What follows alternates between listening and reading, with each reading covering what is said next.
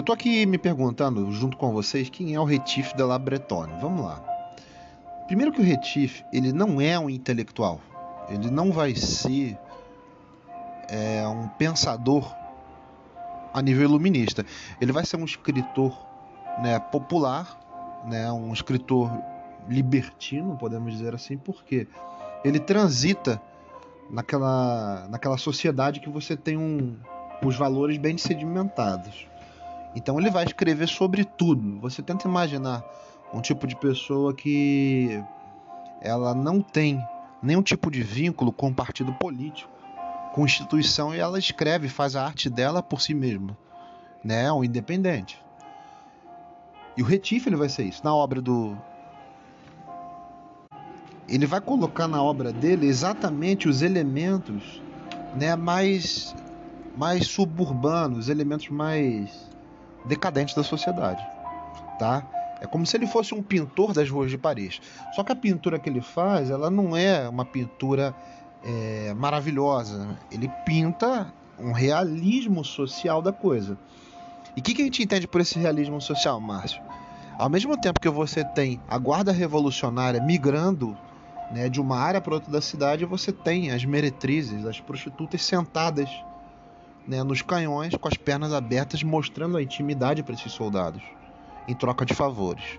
Ainda mais se você lembrar que Paris, nesse período, final do século XVIII, ela é uma cidade que as pessoas se vendem por pão. Né? O número de crianças que nascem e morrem antes de completar 5 anos é grande. E a disputa ela vai se dar entre as diversas facções políticas que existem, tá? Primeiro que é uma sociedade que ela está se secularizando rapidamente, ou seja, os valores dela não tem mais nada a ver com o passado. Por que eu digo não tem nada a ver? É só você imaginar o seguinte: tenta imaginar vocês alguma coisa que você tenha feito no dia de hoje, há cinco anos atrás, né? Da mesma data tem alguma relevância para o dia de hoje, atualmente? Provavelmente nenhuma. O que você fez, você sequer lembra o que fez. E o que você vier a fazer hoje não vai ter relevância para daqui a um mês, provavelmente. Por que acontece esse fenômeno? Isso significa o quê? Que a memória, né, da sociedade de um povo, ela está em transformação, ela está se diluindo para compor algo novo. Lembrando que a França, até o início do século XVIII, ela era uma das, dos países mais católicos, né, cristãos da Europa. Então você tem já uma mudança de perspectiva imensa. Aliado ao que é isso? Tá? Eu diria a basicamente uma coisa, a figura do intelectual. Márcio, o que é a figura do intelectual?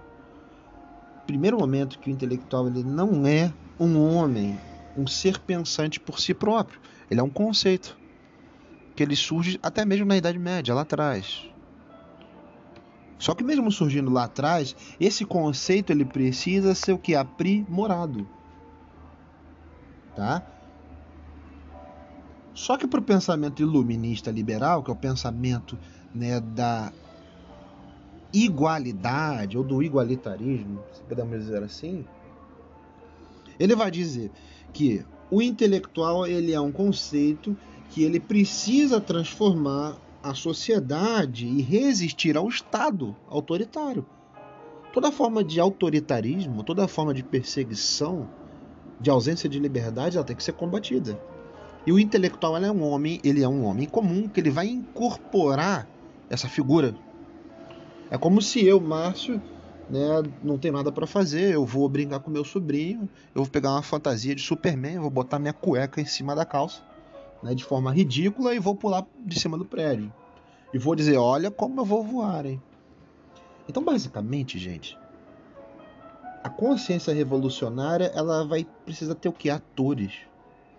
E esses atores são exatamente aqueles que em qualquer período, em qualquer circunstância, assim como na França foi na Rússia pré-revolucionária, vai ser os caras das classes dirigentes, geralmente das classes mais ricas.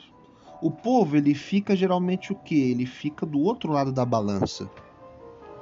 Não é o povo quem define a revolução, é o povo que dá forma ela. Mas quem define o processo revolucionário são as classes dirigentes, que a gente vai chamar de inteligência. Tá? Inteligência ele é um termo que ele vai denotar o quê? Um corpo basicamente secreto ou íntimo de pessoas que vão comandar a porra toda. Tá? Então, a nível de fonte histórica, Retif de la Bretonne ele é uma das principais, porque ele vai retratar as noites revolucionárias, gente. Ele vai mostrar passo a passo de como é que eram os bastidores das ruas mais sujas de Paris, as ruas onde tinha um maior número de assassinatos, de adultérios, né, disputas políticas, né, os correrias, os marginais. Né, eles trabalhavam para quem? As gangues de rua. Então ele coloca algo baseado num realismo social e não numa teoria política. Essa que é a diferença de outras fontes que a gente tem. O Michelet é uma boa fonte, mas é, é uma boa fonte. Só que, porém, ele é limitado nesse sentido que você não consegue enxergar nada além de conceitos. A diferença é que o Retif ele mostra a intenção do agente. Ele compõe um conto, ele compõe uma novela baseada num evento que é um cataclisma humano. Primeiro que os valores, eles não vão ser valores de uma massa, é de uma minoria. Tá? Os panfletos né, dos iluministas, eles vão circular durante basicamente todo o processo revolucionário, iniciando em agosto né, de 89 até chegar a 91. Só que o que mais tem sucesso é a linguagem do povo, é a linguagem do dia a dia, é a linguagem da plebe, da galera mais baixa, da galera mal instruída, do pessoal sem dente, que é carregado pelo ódio vil. Esse ódio vil é o que é, Márcio? Esse ódio vil é aquilo que o outro incute em você e você começa a odiar a pessoa sem nem saber o porquê. Né? Aquela velha história. Ah, eu vou lá no Instagram da Luísa Sonza chamar ela de, de mercenária, né? De, de vagabunda, porque ela era namorada do Whindersson Nunes. Faz sentido isso? Não faz nenhum. Só que você é levado para essa artificialidade dos sentimentos. E isso aconteceu em escala global no processo revolucionário como o francês. Em menos de cinco anos, a realeza seria suprimida, o rei e a rainha seriam executados, os nobres teriam que escolher entre a guilhotina e o exílio, a religião seria proscrita, ou seja, teria fim, e uma prostituta receberia nos altares de Notre Dame, a Catedral Católica de Paris, o culto tributado à deusa razão, Godfrey Kurt. Quando foi proferida essa frase, acharam ridículo. Mas pasmem vocês. Cinco, antes de completar cinco anos, todas essas profecias tinham, tinham acontecido. Por quê? Porque a sociedade ela já estava diluída. Nenhum valor tradicional que pudesse permear conseguiu manter isso. Então, em vez de você ter a figura de Nossa Senhora, você tinha a figura de uma prostituta numa igreja sendo elencada como deusa da razão. Todos os nobres e seus direitos foram extintos. Num período máximo de, de desumanidade, né, o processo revolucionário matou em um mês 1.300 pessoas nas prisões, tá? de forma arbitrária.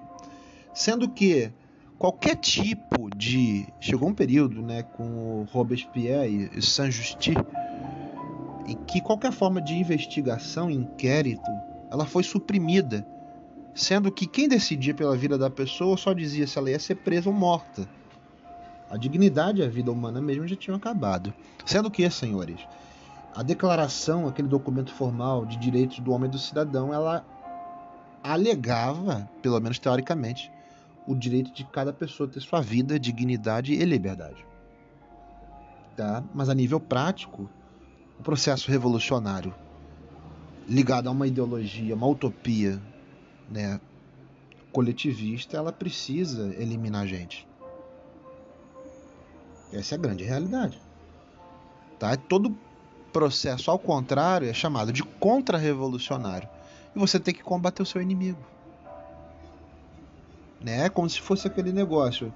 Ah, morreu dois, é uma pena, mas poderiam ter morrido cinco, então eu não vou chorar por esses dois. A coisa ela é meio cruel mesmo. Mas isso mostra que qualquer país que ele tem